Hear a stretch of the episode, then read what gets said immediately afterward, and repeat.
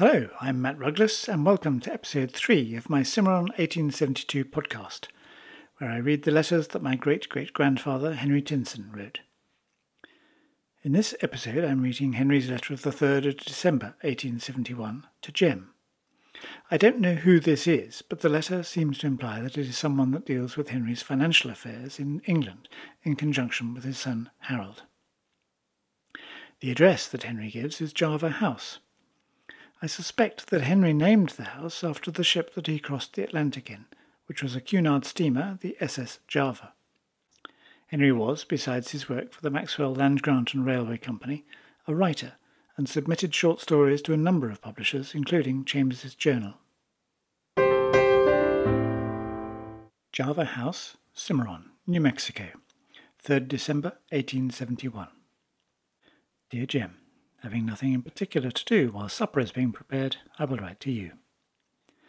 I dare say you're pretty well posted up on the news from here, so I will chiefly talk on other subjects. I wrote Mr. Woodruff about the advances and the repayments, so I expect you won't have much worry from him. Harold will make out your account in an official manner, if you give him some particulars. Then, next year, you will have to buy me a house, while leaving a good deal to your judgment, I would suggest a house about £300 cash would be about, about the thing. In April, I expect I shall have about £210 disposable, which will be almost as good as cash, and so a house could be got cheap. If you see a cheaper house at 400 or 500 pounds than 300, then buy it and pay the 210 down, and undertake to pay the rest by not less than £100 per half year, with an allowance in case of contingencies to let the settlement stand for some time. I should like the lease to be at least 90 years freehold or 100 years lease preferred, but if there be any special reason for buying a shorter lease, why your judgment comes in again. One thing I am quite clear upon insure the very day it's bought in one good office. If you are agent for any one office, that will do, or if not, I prefer the Royal Exchange or Sun.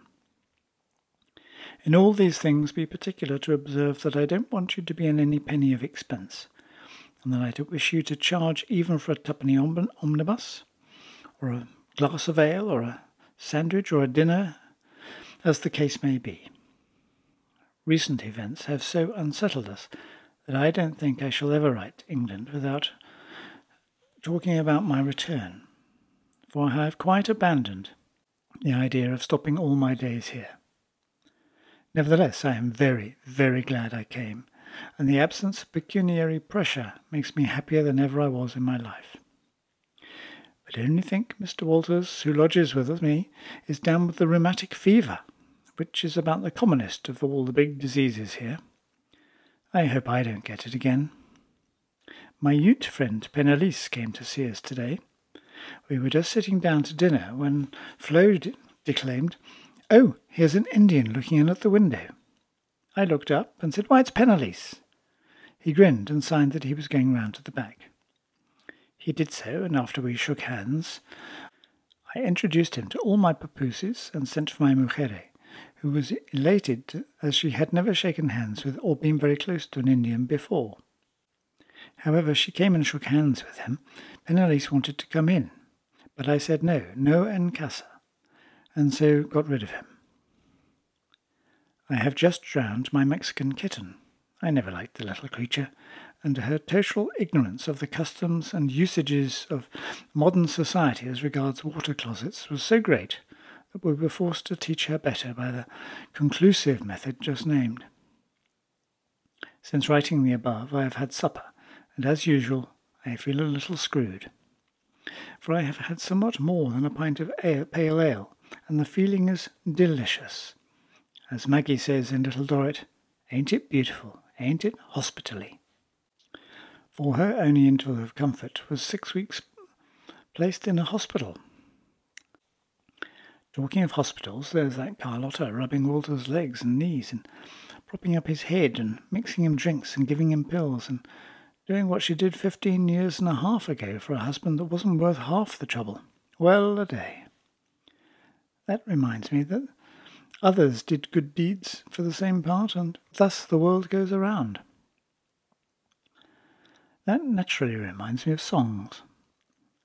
I wish you would see that Harold brings over a copy of the comic songbook of yours, in which the lisping lover and the last is the last song.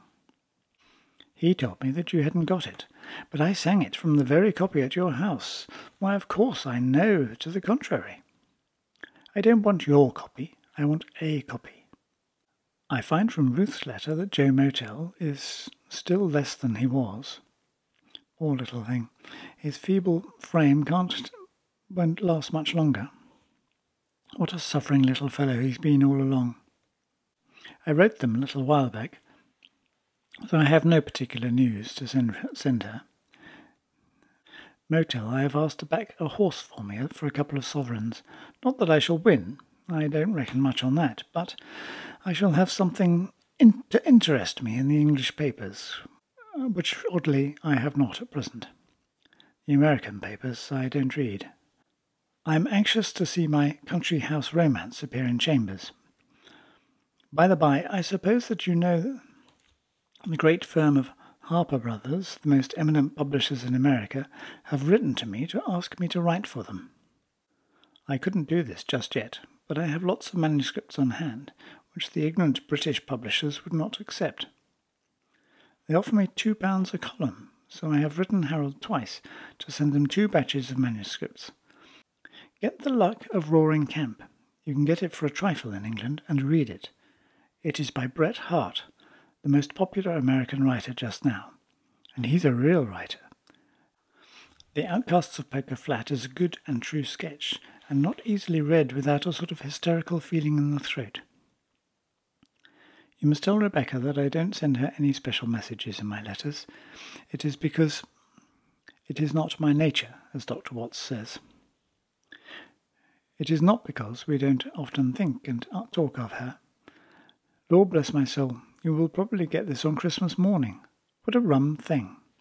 Well, we have our fruit dried raisins and currants, and candied peel, citron only, and nothing else, and heaps of spice cinnamon, nutmeg, clove, mace, allspice, and the devil knows what, and ever probably the only home in Cimarron which has made such a preparation.